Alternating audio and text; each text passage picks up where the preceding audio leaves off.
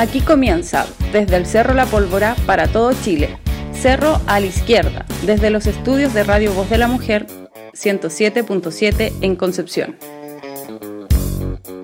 Amigos y amigas, sean todos muy bienvenidos a su programa de todos los días martes y todos los días sábado, Cerro a la izquierda, a través de las diferentes radios que nos estarán retransmitiendo y por supuesto a través de nuestras eh, redes sociales Facebook Live, Instagram. Estamos ya comenzando el capítulo número 53 de esta temporada 2020 en cuarentena. Saludar a las personas que me acompañan en la emisión de este programa eh, esta fría tarde de finales de septiembre. Desde la lluviosa ciudad de Valdivia, Robinson Silva. Robinson, ¿cómo estás? Hola Gama, eh, bien, estoy bien en efectivamente un lluvioso día, ahora para un poquito, pero sobre todo un ventarraco de eso de invierno, que volvió el invierno por un par de días a Valdivia.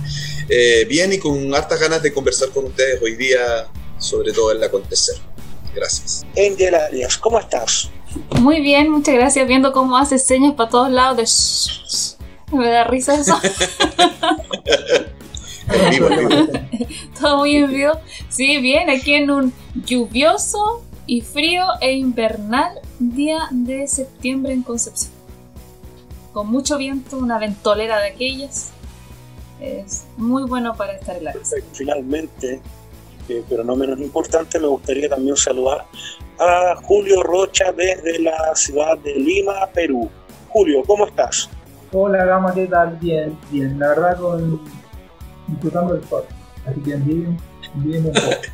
claro. Estoy con 18 grados y así que nada, por fin digo el sol, por acá. Después de haber eh, saludado a nuestros eh, compañeros de panel en esta fría tarde de septiembre, de finales de septiembre, en, en el capítulo 53 del Cerro a la Izquierda, con una maravillosa canción que tiene preparada nuestro DJ eh, ilustrado, nuestro Jano.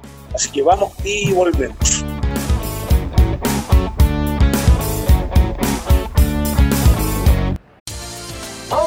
por la noche. Estás escuchando All Spice por la noche. Tenemos un radio escucha en la línea. Esta es para mi esposa Gabriela. Me gustaría escuchar. ¿Te crees muy lista usando mi All Spice Moisturized Body Wash a mis espaldas como si no me fuera a dar cuenta del inigualable aroma a Shea Butter? Uy, una de mis favoritas. Gracias por escuchar All Spice por la noche. Y recuerde. Red Hashkin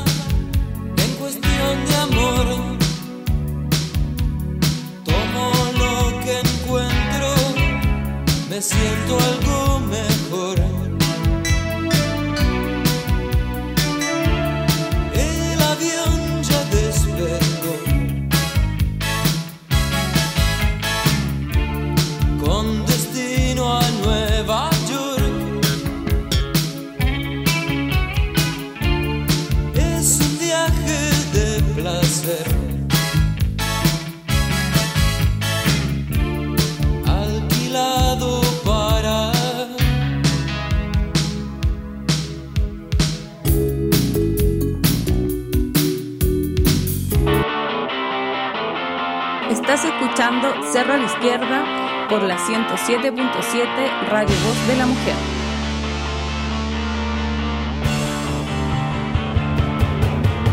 Hemos vuelto después de esa maravillosa canción que preparó nuestro DJ Jano, eh, canción que será añadida en el podcast, así que me gustaría que pudiésemos empezar a conversar con respecto al tema que vamos a estar tratando el día de hoy. Eh, sabemos que todo este año ha estado marcado profundamente por el desarrollo eh, que ha tenido la pandemia de COVID-19 y hace pocos días hemos llegado a la muy lamentable cifra del millón de muertos de coronavirus, millón de muertos de COVID-19 a lo largo del mundo. Eh, tenemos varias cosas que conversar acerca de cómo se han ido dando las cosas eh, con respecto a esta enfermedad y cómo han podido eh, tomar medidas los diferentes gobiernos eh, así que abro la conversación, abro el panel. Robinson, a lo mejor tú pudieses eh, comenzar con esta con eh, este programa. Perfecto, Gama, muchas gracias. Sí, efectivamente, esta semana se dieron las cifras a nivel global de un millón de muertos en el mundo por producto de la, del virus del SARS el nombre del, virus es medio extraño nunca me lo aprendí, pero es el COVID-19 o coronavirus más fácil Eh, la cepa, exacto, gracias Julio. Eh, un millón de muertos a nivel global, 17.000 en Chile, según lo que podemos entender de las cifras chilenas, porque si hay algo difícil de, de comprender, ha, sido cómo se manejan las estadísticas chilenas eh, respecto a la pandemia. Este, ya lo, hablaremos seguramente más adelante.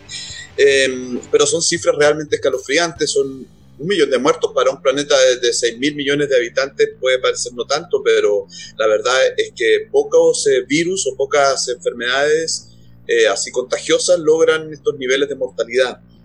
Por otra parte, si lo vemos a nivel global, y esta es la cifra que yo sacaba, las comparto con ustedes que son sociólogos y saben mucho mejor que yo analizar los números por lejos, pero si hay un millón de muertos en el mundo y son 6 mil millones de habitantes en el planeta, más o menos, ¿verdad? Eh, el porcentaje es muy bajo, 0,6 si no, si no estoy mal. Eh, pero si lo vemos a nivel de Chile, 17 mil muertos para un país de 19 millones de habitantes, la proporción sube bastante más. Esto es lo preocupante, que en Chile nosotros estamos efectivamente en el top 10 o, muy arriba, ¿cierto? En los países más afectados por eh, la mortalidad y por los contagios de COVID.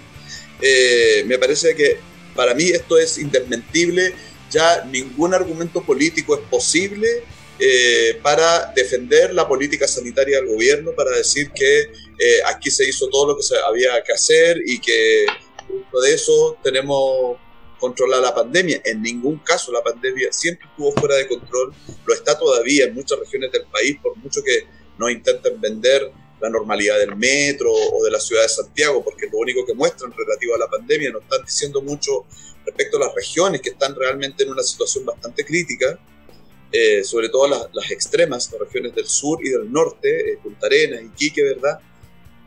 Y eso a mí me, me, hace pensar que, claro, las cifras eh, tienen esta gracia, ¿no? Uno puede cuestionarlas mucho, muchas veces, pero eh, también está esta situación de que son eh, gráficas, son, son muy obvias, ¿no?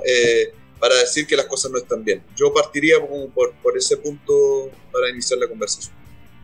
Sí, em, una de las cosas que yo estuve revisando antes de partir este programa fue justamente ver en esta relación de un millón de muertos reportados por la Organización Mundial de la Salud, eh, cómo Chile se ha posicionado, porque igual ha ido cambiando bastante durante los meses. España, por ejemplo, ha subido y ha bajado eh, en este lamentable ranking, en esta estadística.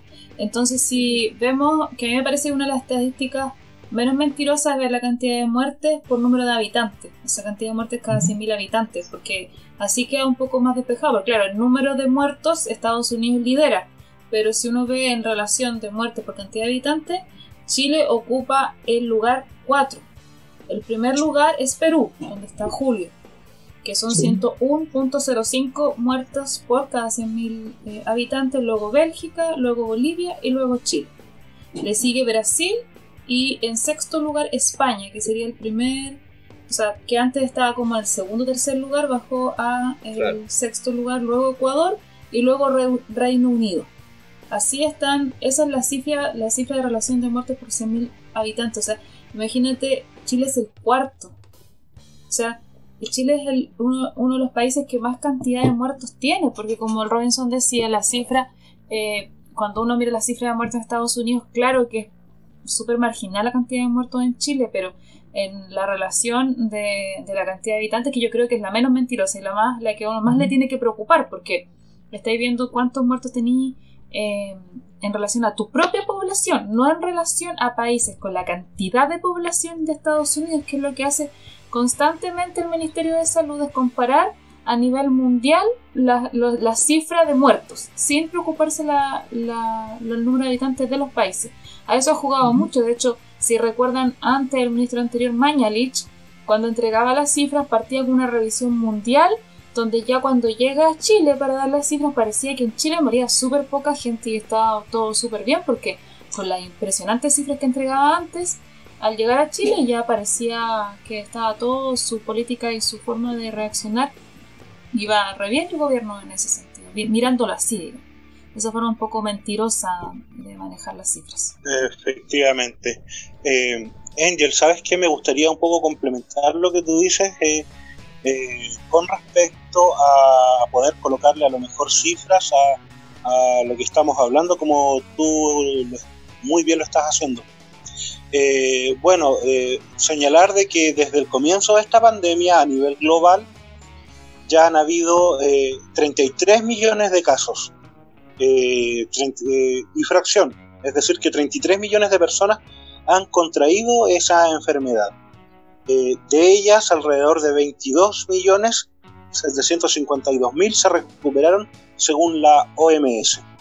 En el, momento actual en el que nos encontramos de la pandemia, eh, estamos eh, asistiendo a un panorama tremendamente sombrío en donde la curva de contagios comienza a subir nuevamente en Europa, en Oriente Medio y en Asia, lo cual está eh, reforzando los temores de una segunda ola de contagios o rebrote, cosa que no tenemos en Chile porque acá no se logró controlar el primer brote, entonces estamos hablando de un eh, brote eh, continuo. Por este, bueno, como señalaba que se están, se está barajando o se está temiendo esta segunda ola de contagios en Europa y en Oriente Medio y Asia, eh, muchos de estos países ya están colocando en marcha nuevamente medidas eh, de aislamiento social, confinamiento, cierre de bares y restaurantes y prohibición de encuentros de encuentros sociales, lo cual evidentemente está coloca- eh, generando una profunda ola de descontento en las poblaciones eh, ¿No te parece que poblaciones y ya se encuentran eh, tremendamente a- en juego. Sí, está con problema de conexión Gama, pero Claro, Julio, adelante, eh, adelante tú. Eh, sí, se nos fue la mitad. Bueno, sí, yo quería comentar algunas cosas. Primero, eh, obviamente celebrar o saludar que estemos haciendo esta aclaración al principio, que es evidente que tenemos, o que las personas que nos escuchan en realidad, poner mucha atención en, en el dato específico de por millón o por 100.000 habitantes, cantidad de muertes por millón o por 100.000 habitantes. O sea, eso es central porque es la medida que te permite comparar entre diferentes poblaciones. O sea, no lo mismo comparar universos de 100, de 1000, de 100.000, etc. No, no son comparables. Por eso que esta medida se, se crea para esto y se usa en muchos ámbitos. Entonces siempre es mirar, ese punto. y en ese punto específico que es el cual el gobierno ha intentado hacer ocultar o no resaltar demasiado, eh, ese es el que estaba muy mal, en el cuarto del mundo. Ahora, la pregunta, otra cosa, otra reflexión antes de pasar a, a otro, a otro punto. Eh, mencionaba acá al principio que este, hoy día o hace poco se cumplía un millón de muertos. Yo creo, se cumple un millón de muertos, digamos, pero no sabe, yo creo que un millón de muertos ya pasó hace mucho tiempo. Lo que pasa es que hasta hoy día o hace poco hemos contado un millón de muertos. Claro. Y yo creo que lo que tenemos que mirar también es cuál es el porcentaje de, de personas que han fallecido o que han tenido una enfermedad que no han sido contadas. Y eso es otro dato que también hace que tengamos que poner atención en este, en este índice anterior, porque si tenemos lugares que miden de forma tan dispar, tampoco los puedes comparar. Entonces siempre centrarnos en este dato de por millón de habitantes. Eh, ahora, ¿por qué? La pregunta al final es, ¿por qué pasa esto? ¿Por, qué no hemos sido capaces de controlar la pandemia? O por, como otros países sí lo. ¿Cuáles han sido la- eh, las variables que han influido aquí? No sé, la estructura sanitaria, la, la incapacidad del Estado como, como garante de la salud pública o, o- o qué es lo que ha pasado. Yo creo que, que por ahí tiene que ir avanzando la reflexión que hagamos en el programa, ¿no? Julio, Eh, qué bueno que señalas eso. Por, bueno, me gustaría señalar de que con respecto a cómo se están contando eh, a las personas fallecidas, eh, tenemos eh, países tan dispares como Perú, Bélgica, Bolivia, España, que tienen parámetros tremendamente disímiles uno de otro. Eh, bueno, señalar que en el caso de Bélgica, eh, la contabilidad que llevan es una de las más, más inclusivas, por decirla de cierta forma, eh, computando eh, aquellas personas que, como fallecidas, eh, aquellas solamente con la sospecha de haber tenido coronavirus. Mira, yo creo que hay- es una, una cuestión re complicada y a propósito de eso, Tania Ollarzo nos comenta en, en Facebook, dice, ¿obtienen sus datos de la OMS? ¿No es acaso una organización cuales, cuyas prácticas, debe decir, han sido cuestionadas a nivel internacional? Sí, no, no estamos obteniendo datos de la OMS para creer las cifras de nadie.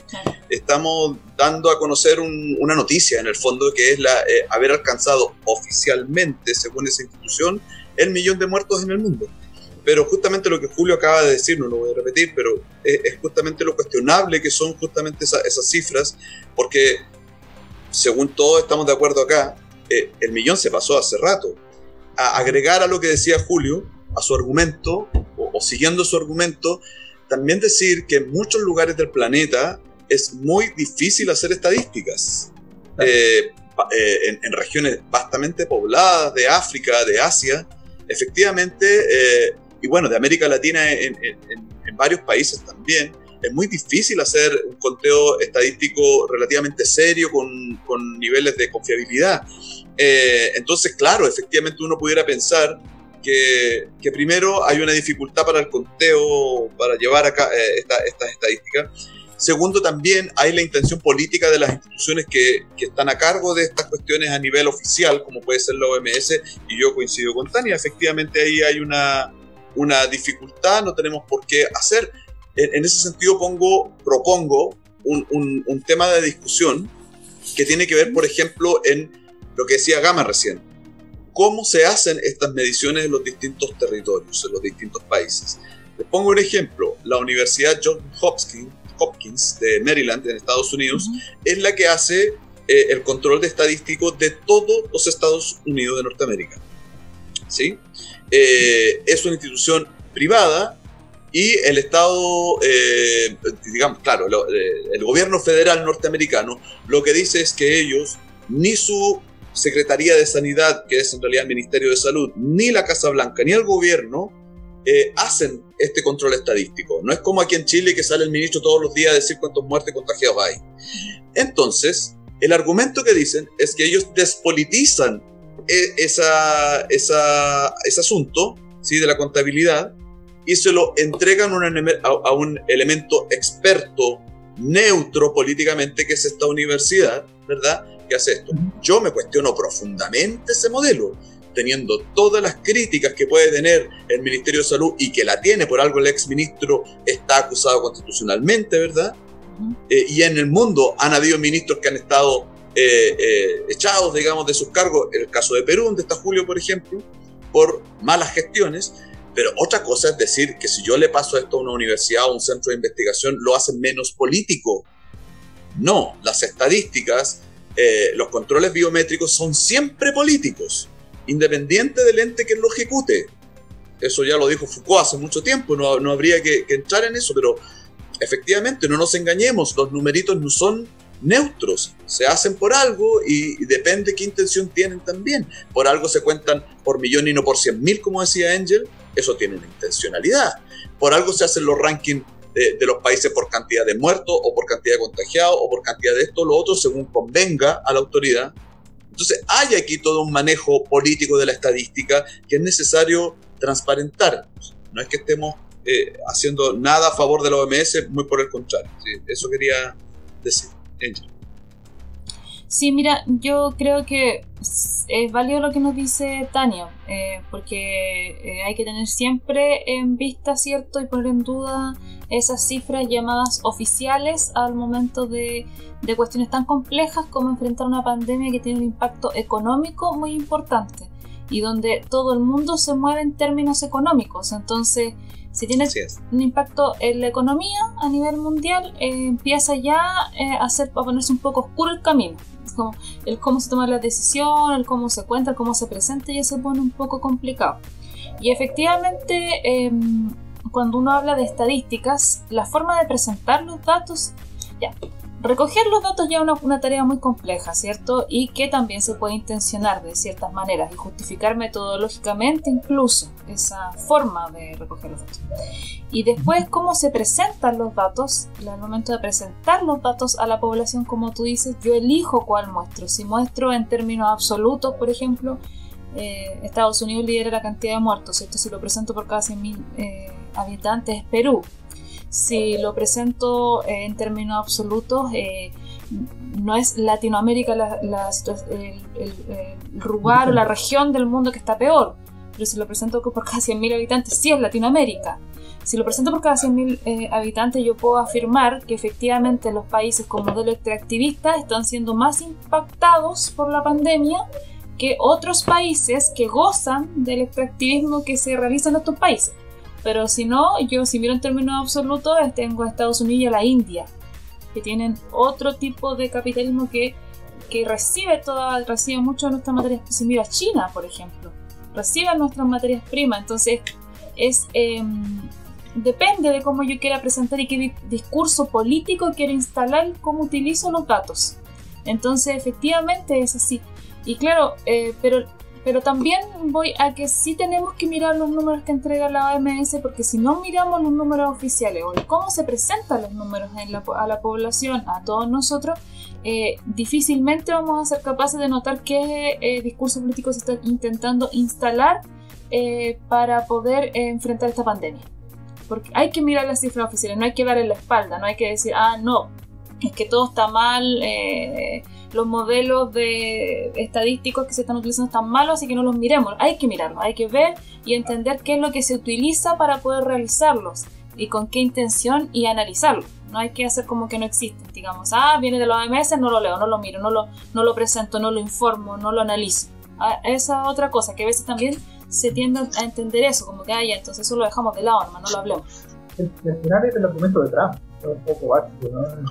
Porque, bueno, no, es el único argumento de Trump contra la OMS, pero el gran parte era, era, era eso, ¿no? que estaba casi controlada por los chinos y que, eh, digamos, todas sus acciones o eh, actividades que había desarrollado en el marco de, la pandemia habían sido eh, dirigidas para, digamos, perjudicar a los Estados Unidos o a Occidente.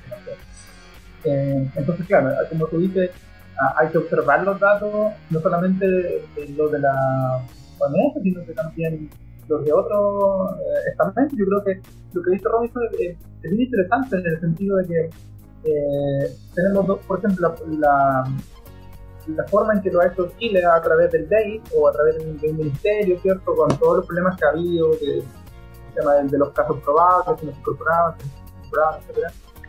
Eh, y el modelo, digamos, de los gringos, ¿no? A través de esta universidad John Hopkins, que y como tú dices, busca de cierta forma intentar despolitizar y plantear a la estadística como algo eh, que está por sobre la sociedad, por fuera de los conceptos eh, políticos, sociales, etc. Eh, y eso evidentemente no puede ser, no es cierto, nunca va a poder serlo tampoco. Entonces ahí es interesante ver cómo estos dos modelos chocan en, en busca de eh, intentar, eh, digamos, desarrollar al final la, la- la misma, el mismo, eh, entregar los datos, digamos. Dos formas distintas de entregarlos, pero una intentando despolitizar. Sí. Gama parece que querías intervenir, tenía la mano levantada. Bueno, creo que esto. Sí, efectivamente. Creo que esto ya lo había dicho anteriormente y es con respecto a la naturaleza de la OMS. Acá o querer eh, intentar creer que la OMS es un organismo científico es obviar su naturaleza como parte integral del sistema de Naciones Unidas. La OMS no es un organismo científico, es un organismo diplomático y por tanto es un organismo político. Evidentemente, al, tú al tener eh, diferentes delegados y representantes de la OMS en tu territorio nacional, al tratarse de un organismo diplomático, evidentemente no van a tratar de llevarse mal con eh, el régimen que gobierna en tal o cual territorio. Así que eh, de ahí que, que podemos comprender cómo eh, a lo mejor el representante de la OMS en Chile ha tenido una actitud tan condescendiente con el gobierno de Sebastián Piñera. Claro, Y eso, uno de los eso ya. primeros personeros que lo salió a defender. No me acuerdo el nombre del señor. Sí, y de- luego salió, la información de, de que el gobierno chileno había comprometido una serie de aportes para la OMS, ¿cierto? Eh, y, eh, a, a cambio, bueno, no está comprobado, pero que sería a favor de que la OMS defendiera el modelo de cuarentena dinámica que estaba imponiendo el Ministerio de Salud en ese momento. Eh, Berto nos dice aquí la OMS está en las a las órdenes del Big Pharma. Su solución a esta pandemia ha sido ponerle nombre. Eh, sí, yo, yo creo que hay un, un rol en estas instituciones, ya lo decía Gama también, eh, de corte político internacional, de geopolítica en el fondo, eh, más allá de que tengan o no cercanías a, determinadas industrias que seguramente sí, sí existen esas relaciones. Mm, pero es interesante ver el, el- el uso de la estadística para tomar decisiones políticas, que, que es lo que hemos estado analizando aquí, por eso es importante conocer en base a qué toma sus decisiones una organización como la OMS o cualquiera otra, eh, y cómo influye los distintos gobiernos, ¿no?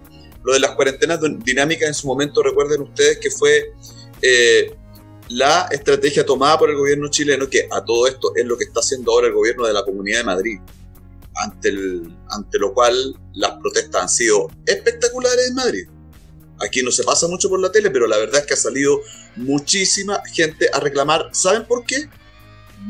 Porque el gobierno de la Comunidad de Madrid, de derecha, ha decidido segregar en cuarentena a las comunas más pobres de la ciudad, las comunas obreras. Es decir, que es lo mismo que se hubiera pasado aquí en Puente Alto, La Pintana, San Bernardo, toda la zona sur de Santiago, la hubieran eh, en cuarentenado y al resto no. ¿Les suena algo eso? Pasó. Eso pasó en Chile. Sí, Bueno, en Madrid está pasando ahora y está la de San Quintín. Todo el mundo está mm, revolucionado. ¿eh? Entonces, tiene que ver con eso. ¿Dónde se sustenta una estrategia como las cuarentenas dinámicas de Mañalich? Se sustentaba justamente en datos estadísticos que decían que los contagios eran tales, que la trazabilidad estaba controlada, que se tenía completo... Exacto, eh, tenía todo este, este eh, cuento armado, una retórica armada en base a determinados datos que se manejaban desde el Ministerio de Salud, cuando la realidad era que el virus se esparcía, se esparcía y se esparcía, porque desde la zona oriente a toda la ciudad de Santiago y a todo Chile se distribuyó sin control. Y eso es lo que van a decir los libros de historia en el futuro, según mi opinión. Por favor, no tengo la verdad, pero yo creo que así se va a contar un poco la historia de esto. Sí, pues y ahora pensando en lo que en lo que viene, digamos, en esta fecha, ya tú mencionabas lo que pasa en España, eh, estábamos mirando un poco los números a nivel eh, global y, y como las estadísticas, bueno, las, eh, tener los números de partida, las cifras de contagiados, de muertos, la trazabilidad, etcétera, es una gran pega y muchos lugares del mundo no estaban preparados para poder enfrentar esos requerimientos. Por lo tanto, es. cuando tenemos las cifras de marzo y las cifras del día de hoy, a pesar de que se comparan y se trabaja con ellas, son cifras que no están, em, De la misma manera, eh, en cuanto a calidad estadística o a rigurosidad o a recursos que se tenían en el momento para poder recoger los datos, ni siquiera los mismos criterios. Entonces están comparando eh, cifras que efectivamente no son las mismas, no, no están, no son, son presentadas iguales y sin embargo no lo son. Entonces hoy día, cuando se habla de otro pic de, contagios, eh, en marzo está muy nebulosa, digamos, la cantidad de contagios. Sabemos que eran más, pero no sabemos cuántos más eran. Y hoy día hay muchos más y sabemos que son aún más porque todavía tenemos problemas de, de, conteo. Entonces, eh, efectivamente la pandemia no está controlada y desgraciadamente se están llegando nuevamente a pic en muchos lugares. No digo rebrote porque el otro día escuché a un epidemiólogo definir rebrote y o sea, de, en ningún, ningún lado. Claro, no, se puede hablar de rebrote, se habla de distintos aspectos de la pandemia nomás, ¿no? Y una cuestión que no, podríamos utilizar, sería muy malo para nosotros utilizar, eh, eh, seguir utilizando esos conceptos que se están utilizando en los medios de comunicación y por parte del ministerio porque son mentirosos. Entonces, no hablamos de rebrote, de rebrote hablamos de pic, de otro pic de contagio, otro pic de muertes. Y eh, bueno, si vamos allá a la situación que estamos acá en Chile, no sé si quieren decir algo más de como la situación más global o pasamos ya a lo de Chile. A mí me gustaría mencionar algo acerca de lo más global. ¿Ya? Bueno, con respecto a la cantidad de muertos, a lo mejor ver el tema del, del ranking. Sabemos que en este millón de muertos la parte más grande de la cantidad de fallecidos se la lleva a Estados Unidos, con 200.000 muertos y 7 millones de contagiados. 7 millones de contagiados. Eh, después vienen países como Brasil, con, sí, Brasil con 141 mil muertos y 4 millones de contagiados. India con 95 mil muertos México con 76.000 muertos y Reino Unido con 41.000 muertos. Sin duda son cifras escalofriantes y que nos hablan de la profundidad que ha adquirido esta pandemia en los diferentes eh, países. tú, sí, sí. sí pues pasemos al tema chileno. A, la, situación nacional.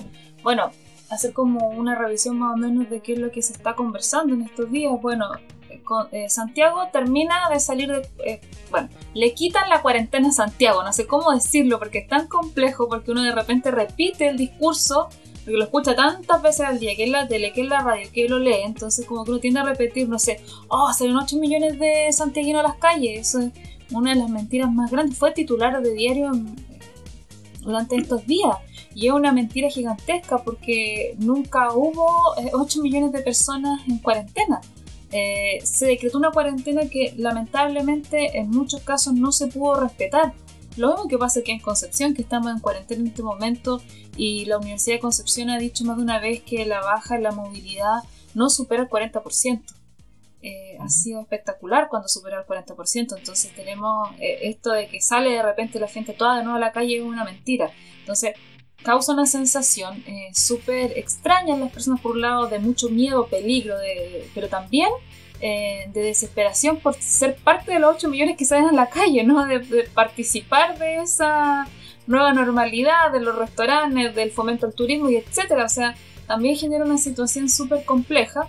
Y por otro lado tenemos la situación de Magallanes, bueno, el Colegio Médico habla de Magallanes y de la región del Bío eh, como situaciones críticas, que está extremadamente eh, desbordada, eh, descontrolada la, pandemia. Las cifras aquí en la, región del Biobío eh, tenemos casi la misma cantidad de contagios en Coronel y en Concepción, que Coronel es mucho más pequeño que Concepción.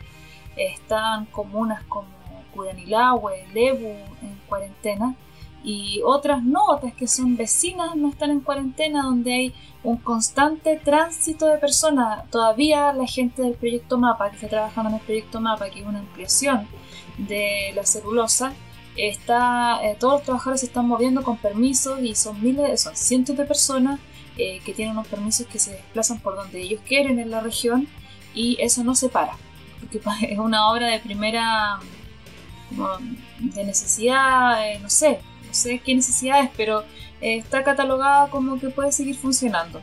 Y eh, por otro lado, eh, tenemos eh, también el- la situación de las camas en la región del Biobío. Y yo no sé qué tanto ha mejorado la situación en la región metropolitana, porque los contagios y las muertes eh, siguen siendo altísimos. Pero se está pasando a otra fase en este paso a paso que inventó el gobierno de Sebastián Piñera. Bueno, se, se lo copió a, a los españoles, ¿sí? Tampoco lo inventaron, Sí, o sea, tampoco son tan brillantes. Sí, no, no digamos que, que hay como la mejor, la mejor eh, gestión de nada. eh. no, en ningún caso. Sí, yo, yo creo que la, la, la Angel está, ha descrito como la situación global eh, en la que nos encontramos, nos pone al día. En el fondo, si ustedes se recuerdan, nosotros ya estamos desde marzo en esta situación en Chile, por lo menos. Eh, decir que a eso hay que agregar que desde unos cuantos meses antes ya esa cuestión venía, porque había pasado en China, había pasado en Italia, luego en España, o sea, venía.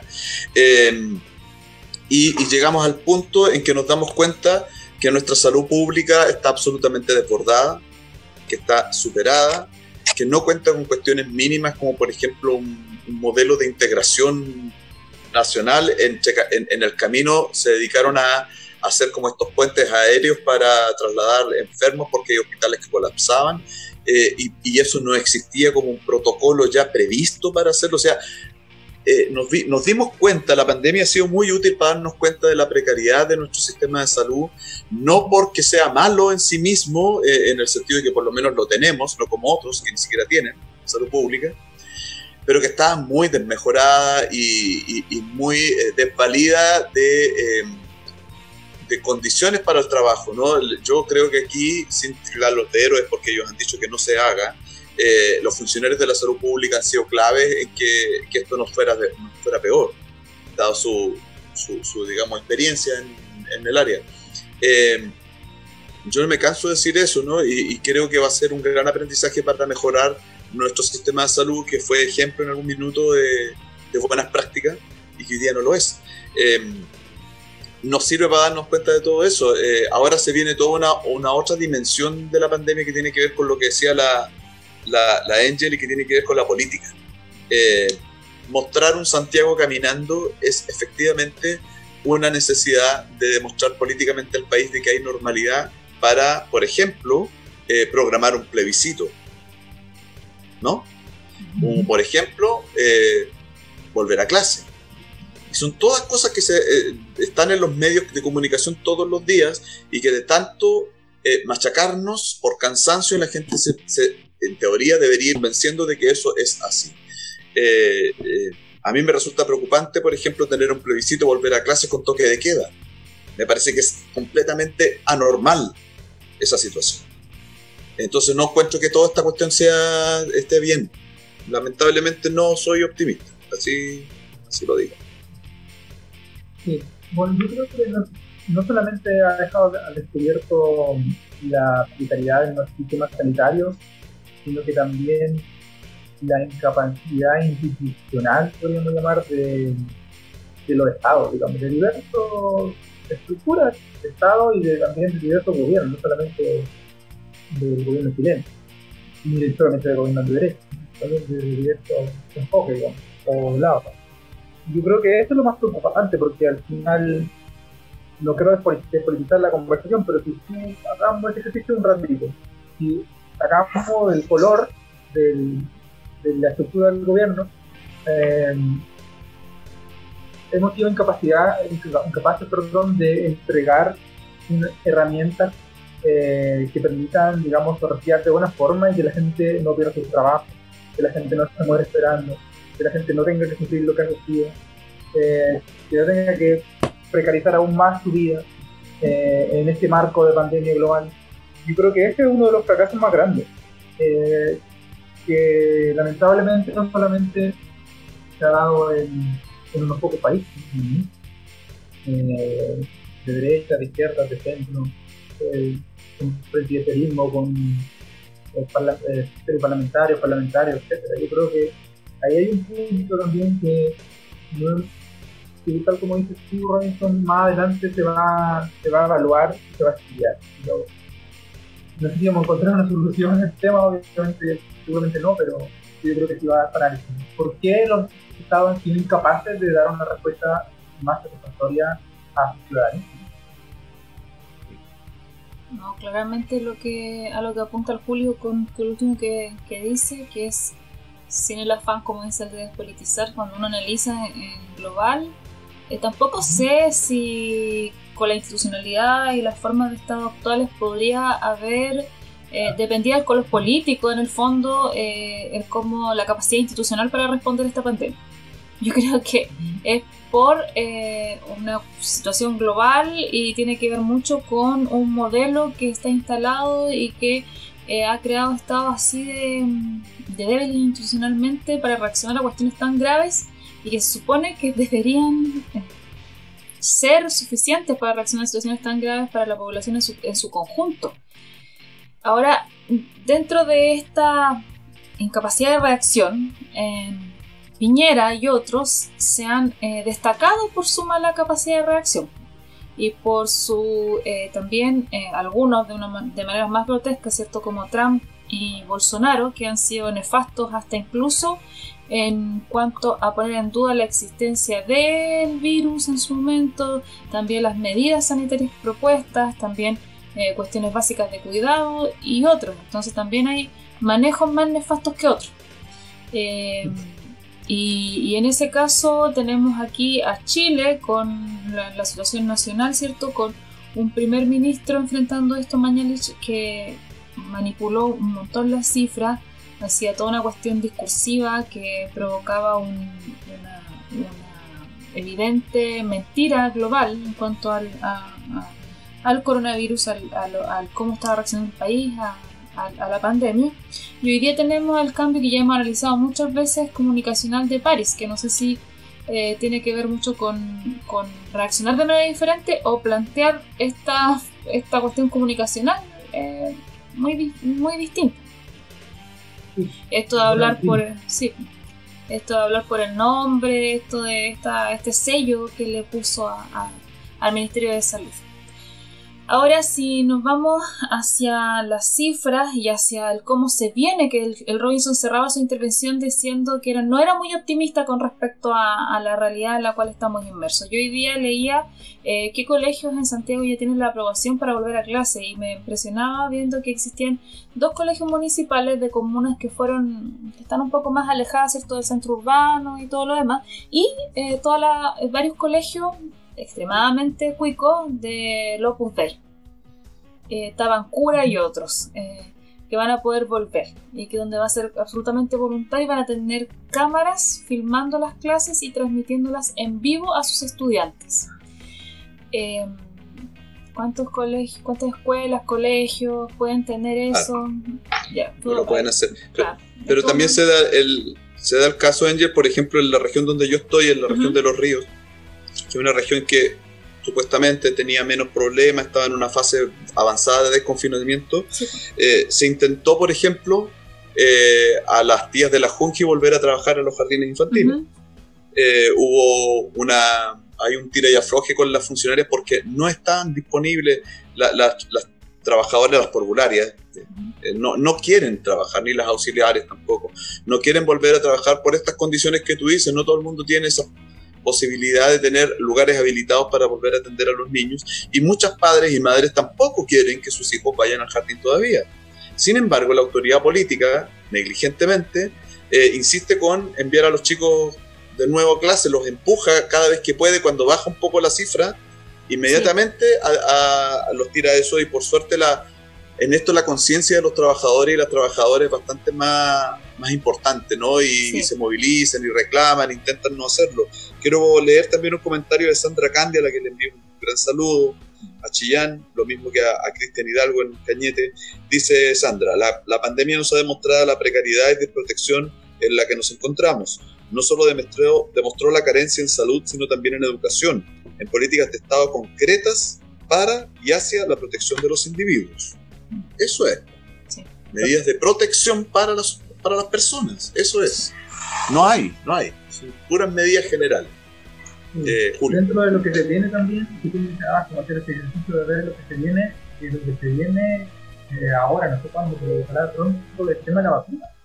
No sé cómo se va a gestionar este tema, no sé cómo lo ven ustedes, y también lo ven con, con, no sé, con pocas posibilidades que se haga de alguna forma, con, que también ha sido un tema que ha estado como muy geopolitizado, ¿no? La, que la vacuna tanto, que la vacuna china, que no- la rusa que es mala porque es rusa, que la cubana no es buena, no sé. Entonces es un poco también estos procesos de no fue la palabra ahora, pero de mirar en menos un poco, ¿no? A, a ciertos países que están desarrollando su, propia vacuna por o ser quienes son, nada más.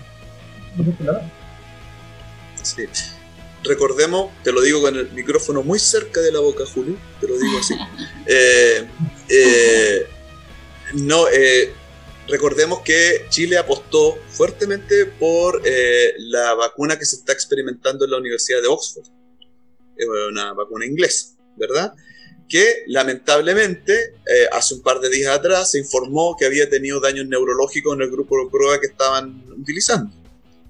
Por lo tanto, esa vacuna parece que va a tardar bastante más de lo que, de lo que se pensaba. Y Chile ya poco menos que había comprado en verde, como se dice, eh, esa vacuna. Despreciando, como tú dices, muy bien, Julio, eh, otros experimentos de vacunas chinas, rusas, creo que sé, cubana, Cubana, efectivamente también los cubanos están a punto de sacar una vacuna que me contaban hoy día que por razones geopolíticas al parecer la van a regalar porque nadie se las quiere comprar. Eh, bueno, en fin, hay una serie de cuestiones con eso. eh, pero claro, la, la vacuna, a ver, en el entendido también que es la gran esperanza de que se pueda controlar el virus, porque ya vemos que mediante las decisiones de los estados, esto no se controla. Ya vemos que hay grupos de la población que tampoco están disponibles a seguir, digamos, la cuarentena eterna. En- Entonces, claro, la esperanza es la vacuna. Y ahí tenemos una duda enorme, creo yo. Eso es, eso es, eso es como súper, no sé, yo lo veo así como películas de ciencia ficción, estas películas futuristas que de repente ponen en los buses casi cuando uno viaja. La pelea por la vacuna.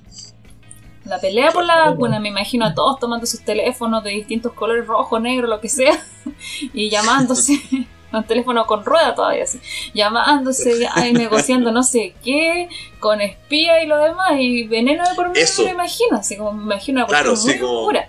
Pero quiero decir algo, que si el gobierno de Chile pone la plata en una fábrica de bicicletas, confiando que ellos van a hacer la, la vacuna, es bien complicado que la vacuna resulte. Yo creo que ahí partimos mal. pues.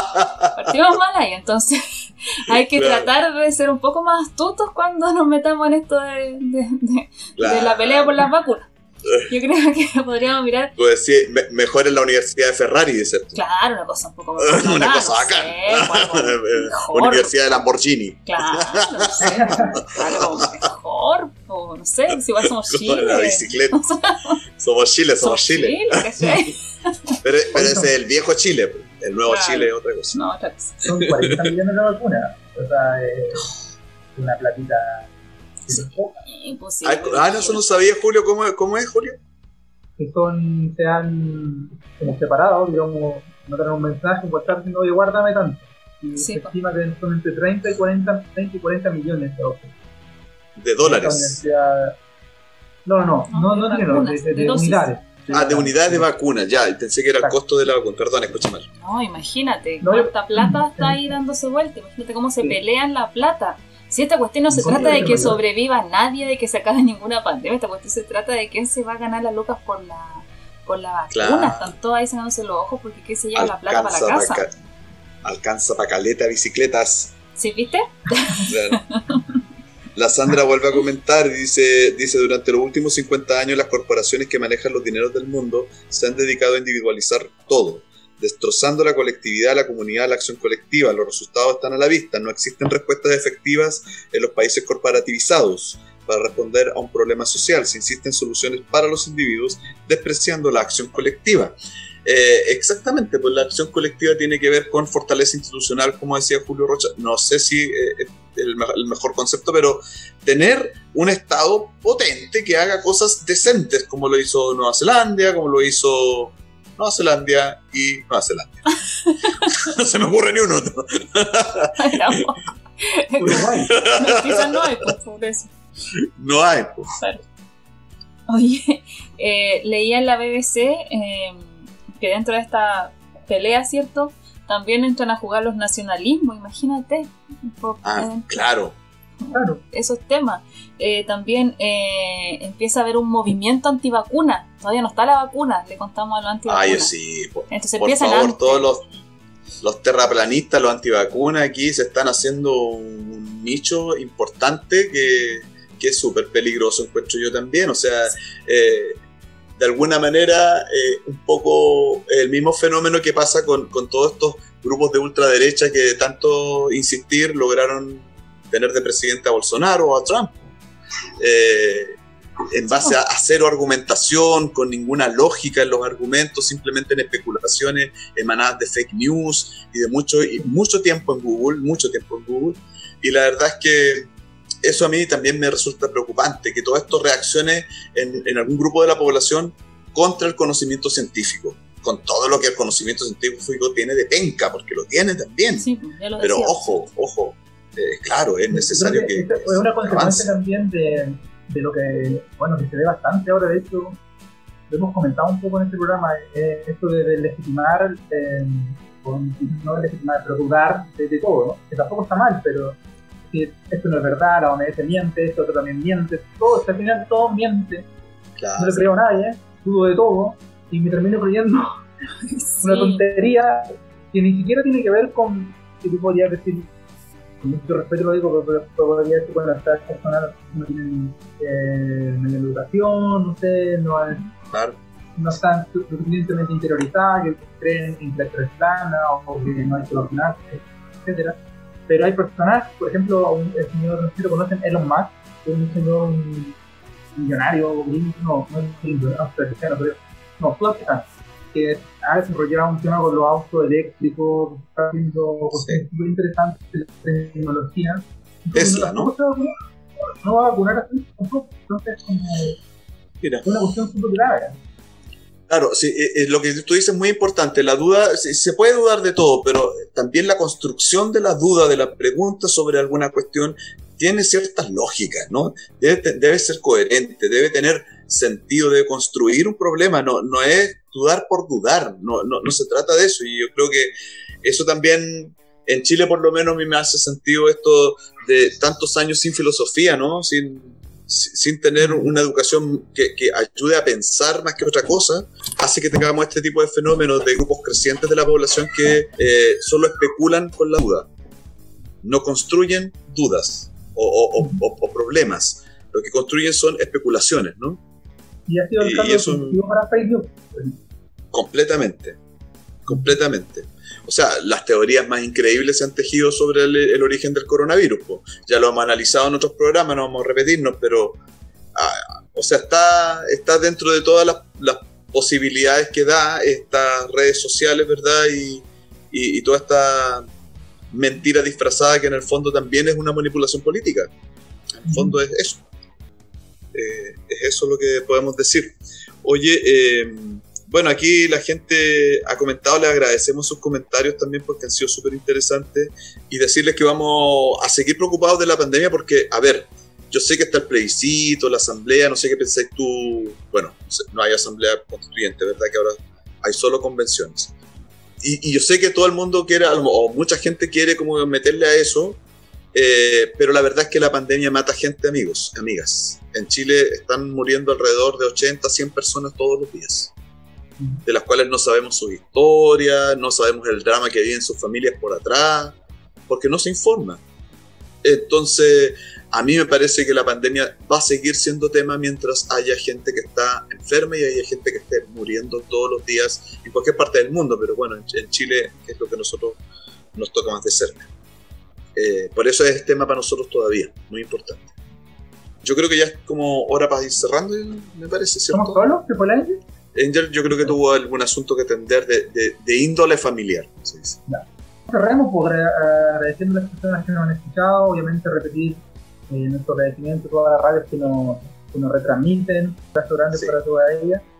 Y Sí. nada, Recuerden que pueden, Claro, pueden revivir este capítulo en, en nuestro fanpage de Cerro a la Izquierda, también lo pueden ver en resumen.cl, pueden escuchar el audio en formato podcast en Spotify y también en YouTube queda colgado para que lo, lo puedan revivir eh, y escuchar. Eh, junto a eso, nomás decirles que eh, ha sido un agrado estar hoy día con ustedes. Nos vemos el próximo sábado a las 7 de la tarde con otro interesante tema, con otros compañeros aquí en Cerro a la Izquierda, y eh, dejarlos con una importante y hermosa melodía penquista, que es lo que siempre hacemos al cerrar nuestro programa.